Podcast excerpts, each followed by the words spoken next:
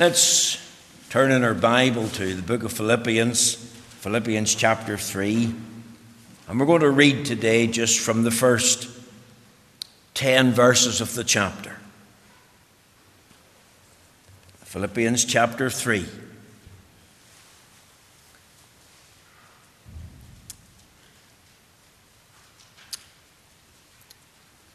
Let's hear the word of the Lord. Finally, my brethren, rejoice in the Lord. To write the same things to you, to me indeed, is not grievous, but for you it is safe. Beware of dogs, beware of evil workers, beware of the concision. For we are the circumcision which worship God in the Spirit and rejoice in Christ Jesus and have no confidence in the flesh, though I might also have confidence in the flesh. If any other man thinketh that he hath whereof he might trust in the flesh, I more. Circumcised the eighth day of the stock of Israel, of the tribe of Benjamin, and Hebrew of the Hebrews, as touching the law of Pharisee, concerning zeal persecuting the church, touching the righteousness was in the law blameless. But what things were gain to me, those I counted loss for Christ.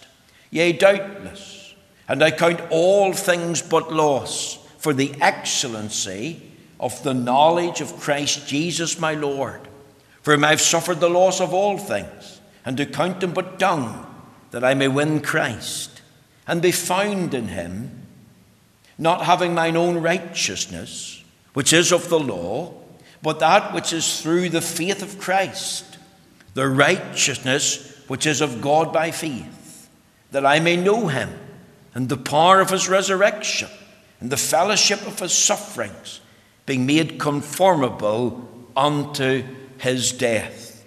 We know that the Lord will stamp with his own approval and blessing this reading of the Holy Scriptures.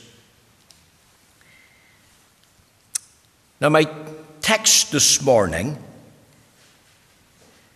is taken from Philippians chapter 3, verse 8. Remember, we're continuing our series of expository messages on the book of Philippians. So I draw your attention to Philippians 3, verse 8. And my theme today is the greatest knowledge in the world. Let's read the text. It says, Yea, doubtless and I count all things but loss for the excellency of the knowledge of Christ Jesus my Lord, for him I have suffered the loss of all things, and to count them but dung, that I may win Christ. And I want to ask this morning, what in your opinion is the greatest knowledge of all things in the world?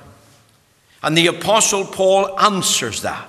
He tells us what the greatest knowledge of all things in the world is the excellency of the knowledge of Christ Jesus my Lord. The greatest knowledge in the world is not political or social in economics. It's not financial or educational. It's spiritual. And if you can remember last week, the first point that I preached was the subject addressed. And I asked you to consider what subject the Apostle Paul was writing about. And the subject is how to be in a right relationship with God, how to be saved, how to become a true Christian.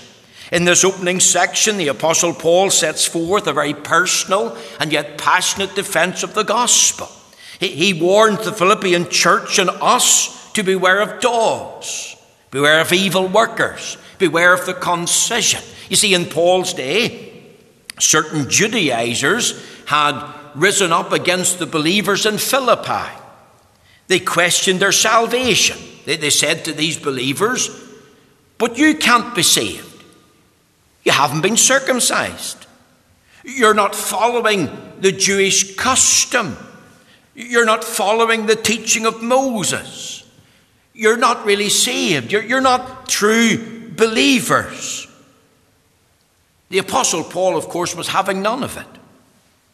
Anyone who adds anything to the work of Christ as a requirement for personal salvation and teaches that you need Christ plus something else, in Paul's mind, that individual is likened to a dog.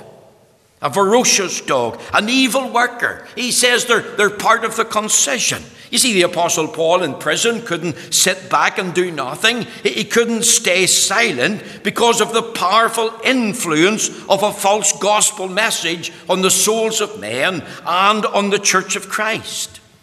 And in this section, he is emphasizing that salvation doesn't depend on a person's Jewish, Jewishness or adherence to rites and ceremonies of the Jews' religion.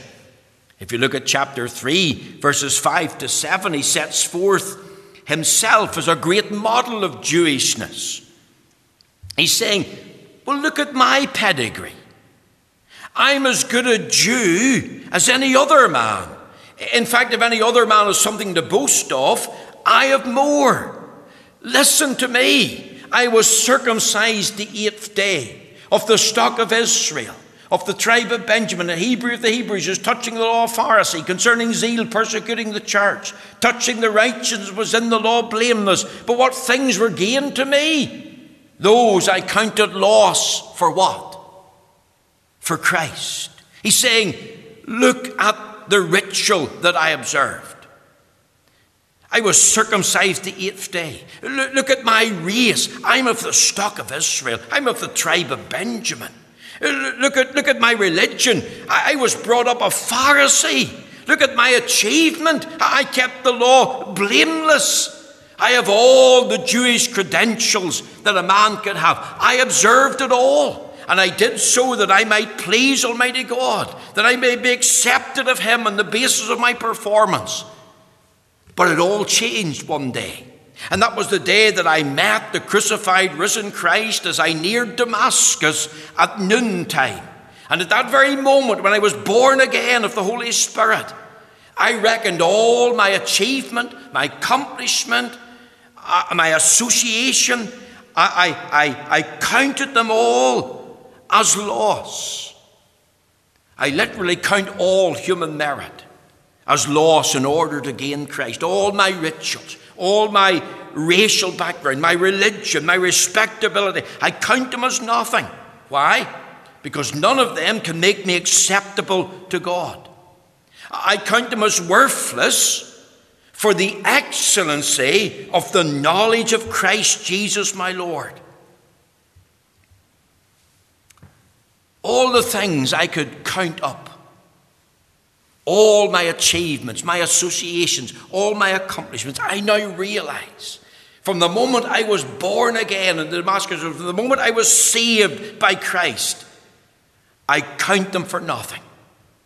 And in my mind, my estimation, only one thing matters, and it's this the excellency of the knowledge of Christ Jesus my Lord.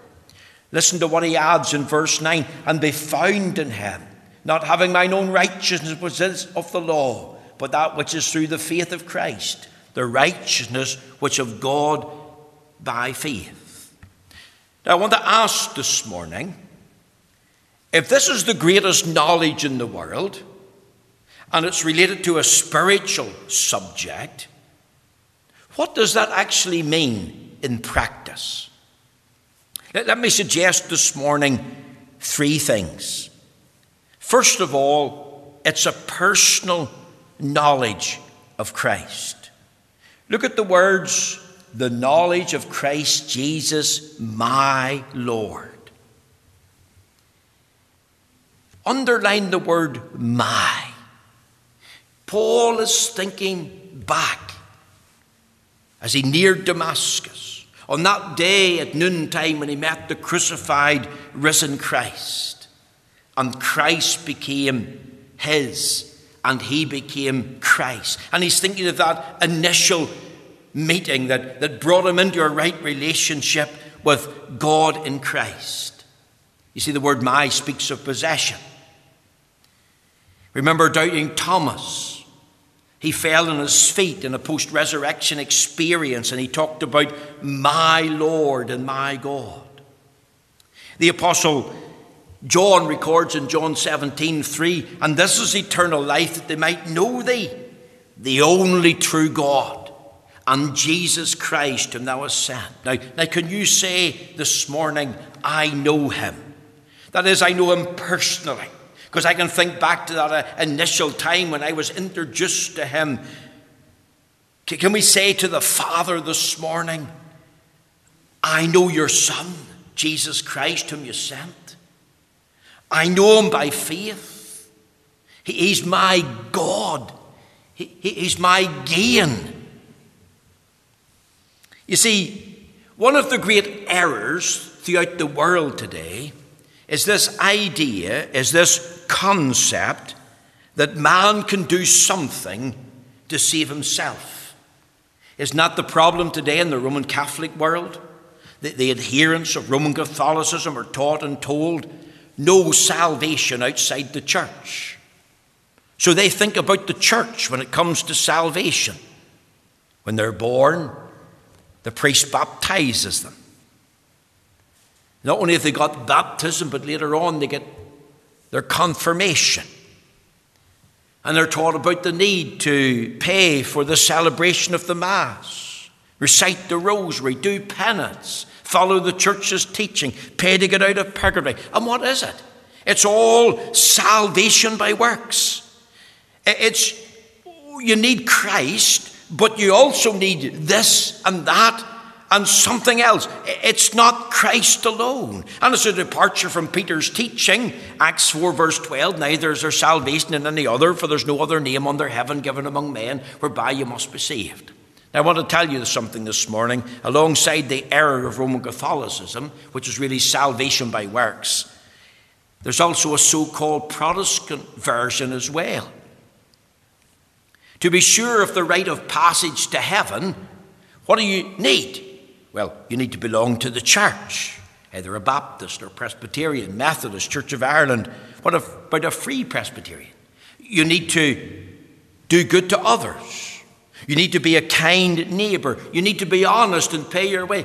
What about joining the Orange Order or the Royal Black Preceptory or the Apprentice Boys? What about, well, you would need to lay down your life and sacrifice uh, for the armed forces. You, you need to do the best you can.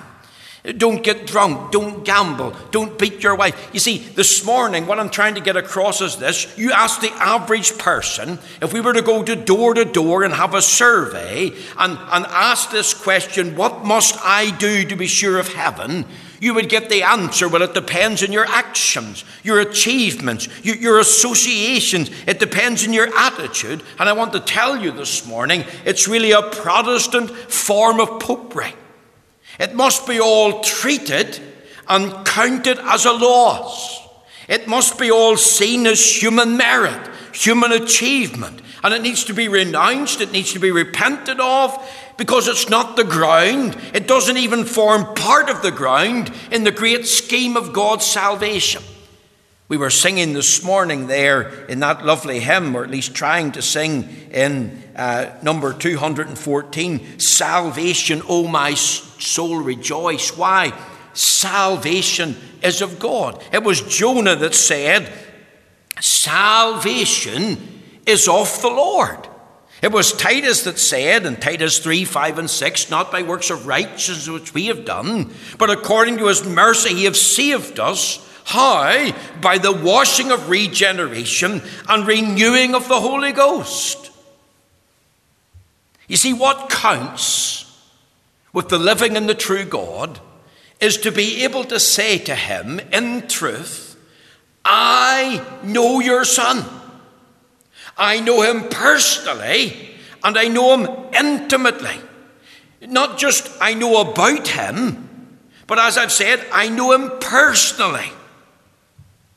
There was a day in my experience when I was introduced to him, when he introduced himself to me, when he revealed himself to me.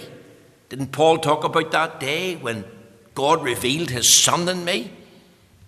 That, that we were drawn to him? You see, the great goal, young people, men and women, in the Christian life is to know Christ. And it starts with knowing Christ in a personal, in a particular way, to be brought into a real relationship with Him, a relationship that's real yet vital and necessary. To, to know Him as the crucified, risen Christ, not to know a set of rituals or, a set of rules or to have this requirement to do something, to, to climb a ladder to heaven. No, it's personally and intimately knowing Christ. Now, now, the question this morning is this Is that true of you? I'm not asking if you know about him. I'm asking you, do you know him? That is, there was a day when you had an initial meeting with him. Now, think of the Apostle Paul. In Acts 9, remember, he is traveling near Damascus. He's journeyed 125 miles from Jerusalem to near Damascus. And he's not seeking after Christ. He's not thinking of Christ. He has no desire nor longing to be saved. He's got murder in his mind. He has got threats of intimidation in his mind. He wants to imprison the saints of God. He has not planned to meet the crucified, risen Christ. Christ came to him. Christ, like the good shepherd, sought him out. And Christ gloriously saved him. Who art thou, Lord? I am Jesus whom thou persecutest. And what was his response? What wilt thou have me to do, Lord? You see, far too often in our community we compare ourselves with others. I'm better than him. No, I'm better than her. Let me tell you a little story. At the end of World War I, it was coming up to the centenary of the end of World War I, the 11th of November 2018, a special day, and we'll have to think about doing something for that. There was a general and he sent word to the troops in Europe we're going to have a victory parade in Paris, and there was one. Two requirements that you have a good record as a soldier, and the second requirement was you have to be at least six foot three quarter inches tall, which I think is about 187 uh, centimetres. Of course, that would rule me out.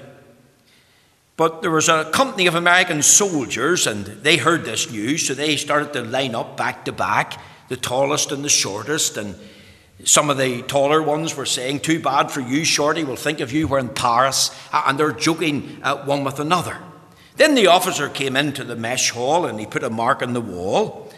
Uh, and he said, Now come and stand with your back to this mark. Some men came and took a look at the mark and walked away, for they knew that they couldn't measure up. Some men tried and failed.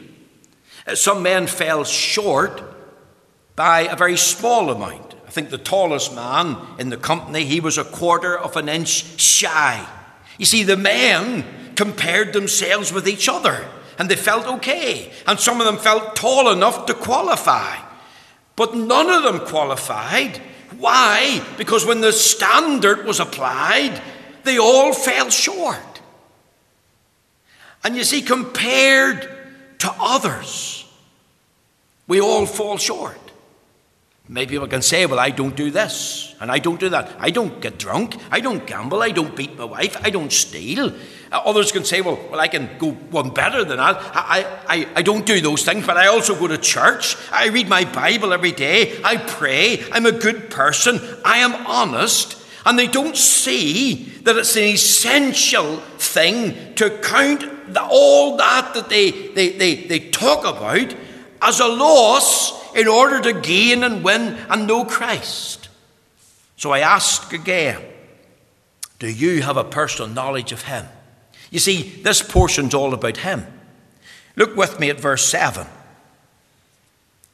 What does it say? The last word is Christ. Look at verse 8 for the excellency of the knowledge of Christ Jesus my Lord, for whom I've suffered the loss of all things, and to count them but dung, that I may win Christ. Notice he's mentioned twice. Then come to verse 9. He's mentioned again the faith of Christ. When we come to verse 10, it mentions that I may know him and the power of his resurrection, the fellowship of his suffering, being made conformable to his death, his resurrection, his suffering, his death Come to verse 12. It's the last two words are Christ Jesus. When we come down to verse 14, I press toward the mark for the prize of the high calling of God in Christ Jesus. In fact, eight times in this section, Christ is mentioned. And eight, of course, in biblical numerics is the number of new beginning. It's a personal knowledge of Him. Do you know Him this morning? Was there a day when you're introduced to Him by the Spirit of God? The second thing I want to say this morning is it's a practical knowledge of Him. You see, the Apostle Paul speaks of Him, he speaks from his heart. He's speaking passionately, he's speaking with great enthusiasm. And notice what he says. He's not just thinking of that um, uh, initial and intimate knowledge of Christ, of getting to know him, who he is, and what he's like. But he's thinking of a, a, a, an experimental knowledge of him. And I want you to notice that he uses three of the most common names for the Savior in the Bible. Look at the text the knowledge of Christ Jesus, my Lord. When he speaks of the knowledge of him, he means us to think of these names. These names demand comprehension. These names help us to reveal Christ and help us to, to get to know him. You see, once there's the initial introduction, say a boy meets girl, Uh, uh, and they're being introduced for the first time, and there's a likeness and fondness for each other, they'll want to converse. They'll want to have time together. They'll, they'll, they'll, want to share experiences. They'll talk about their likes and their dislikes. They, they, they'll spend time together, and over that time, if the boy offends the girl, or, or vice versa, they'll say they're sorry. They'll ask for forgiveness. They'll learn to work out their difficulties. And if that romance blossoms, they'll enter into courtship and they'll enter into marriage. And, and the initial introduction will grow into an intimate experimental experience. And what's true in a human relationship is true of this spiritual relationship with Christ. And how can we get to know Him? How can we have the knowledge of Christ? Well, well, He's revealed to us by these names that are used in the Bible. Let's think about what they mean. Think of the word Lord. Christ Jesus, my Lord. Notice it's got a capital. That reminds us of the, the deity of Christ. Jesus Christ is not just a good man, though he went about doing good. He's not just a great man. He's not just a gracious man. Remember what we read? Never man spake like this man. But I want you to understand this morning that he's the God man. So as we talk of Christ, let's remember who he is. He is the God man. And that's revealed to us by the Spirit of God, not by flesh and blood, but by God the Father working through His Spirit and the Word. We, we sang in that hymn, No man can truly say that Jesus is the Lord unless thou take the veil away and breathe the living Word. The Bible says, Great is the mystery of godliness. God was manifest in the flesh. He's God incarnate. Let's recognize who he is the second person of the Holy Trinity. He, he, he, is the second person of the triune Godhead manifest in human flesh.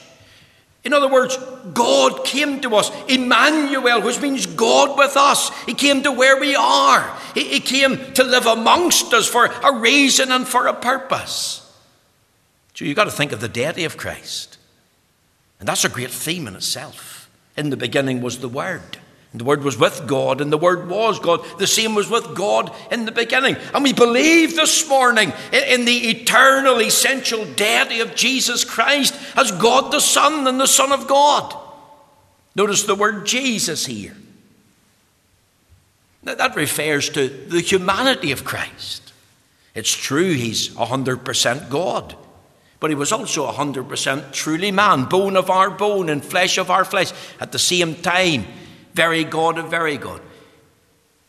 He had a dual nature. He has a real flesh and blood body, a real humanity, a, a real true nature. Re- remember what we read in Matthew 1 21 Thou shalt call his name Jesus, for he shall save his people from their sins. Remember, he came to save. The Son of Man has come to seek and to save that which was lost. The Bible tells us he's mighty to save. That is, save us from sin's penalty which is death. How? By, by dying a horrible death of crucifixion for us. But this man, after he'd offered one sacrifice for sins forever, sat down in the right hand of God to save us from the power of sin. The hymn writer says he breaks the power of cancelled sin. He sets the prisoner free. His blood can make the foulest clean. His blood avails for me.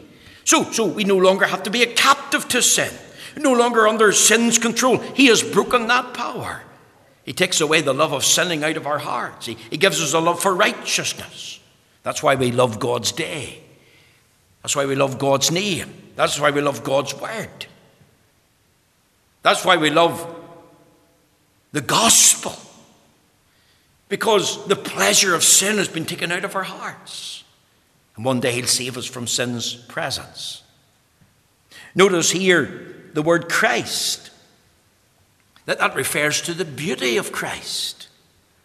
See, the Bible teaches he's the mediator of the new covenant, the one appointed by God to stand between ourselves and a holy God, the, the, the, the uh, approved representative of his people, the one ordained by God, the one anointed to God to that office, the one who's qualified to serve in that office as Christ.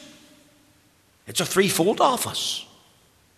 It's the office of the prophet, the office of a priest, and the office of a king. He occupies the office of a prophet because he's the one who knows God. He was with God in the beginning, the one who is God. And he was officially ordained to come and speak to us about God. That's why he could say, I am the way, the truth, the life. No man cometh unto the Father but by me. He tells us the things that we need to know to, to repent and believe the gospel. He occupies the office of a priest. He's the one who can lead us directly to God, to, to introduce us to God. As a priest, he had a dual function, like the Old Testament priest, of offering the sacrifice and making intercession. And Christ, of course, offered himself a once and for all sacrifice to God. And Christ in heaven, because that sacrifice has been accepted, is now making intercession for us. He receives our prayers. He, he, he makes our offerings acceptable to God and our sacrifices. And, and he not only receives our prayers, but he prays for us in heaven that we might be the recipients of grace and, and mercy and, and peace and blessing. He occupies the office of the king. He's the king in the throne this morning. He's a glorious, great, gracious king. He's King of Kings, as Lord of Lords. He's the one who fights our battles as our King. He's the one who protects us from our enemies. He's the one who blesses us with all the blessings of, of peace and prosperity as we live out our lives on earth.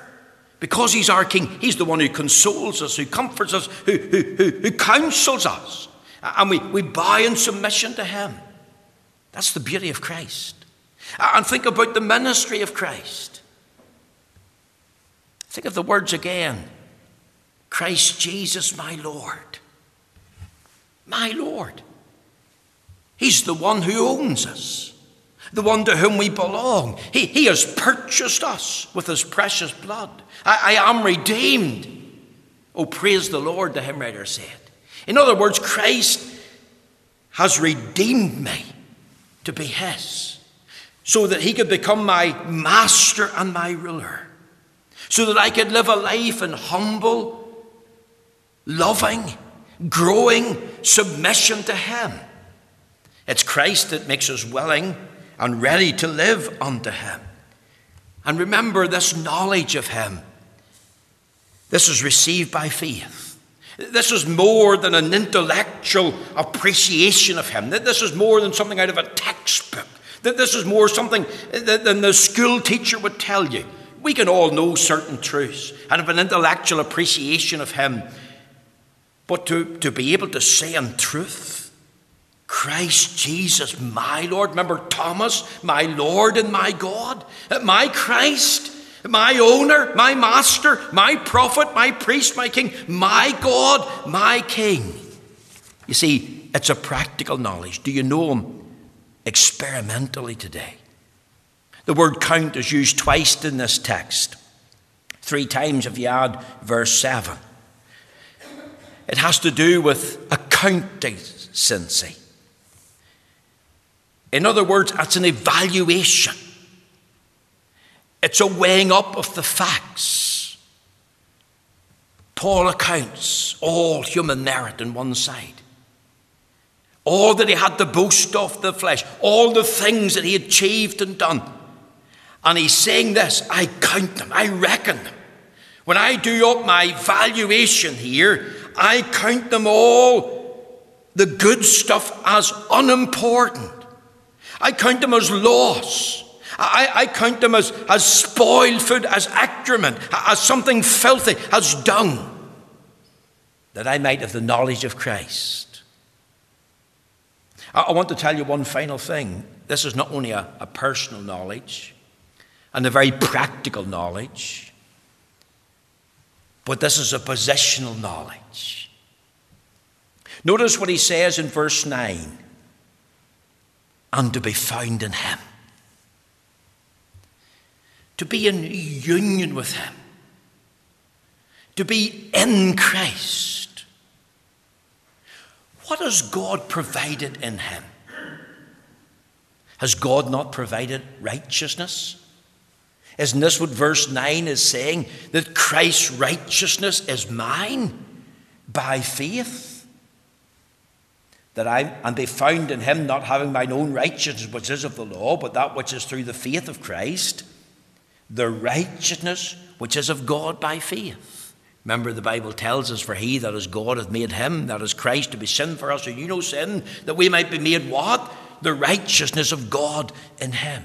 To, to be dressed in Christ's righteousness with which we stand before God, to be washed in the blood of redemption,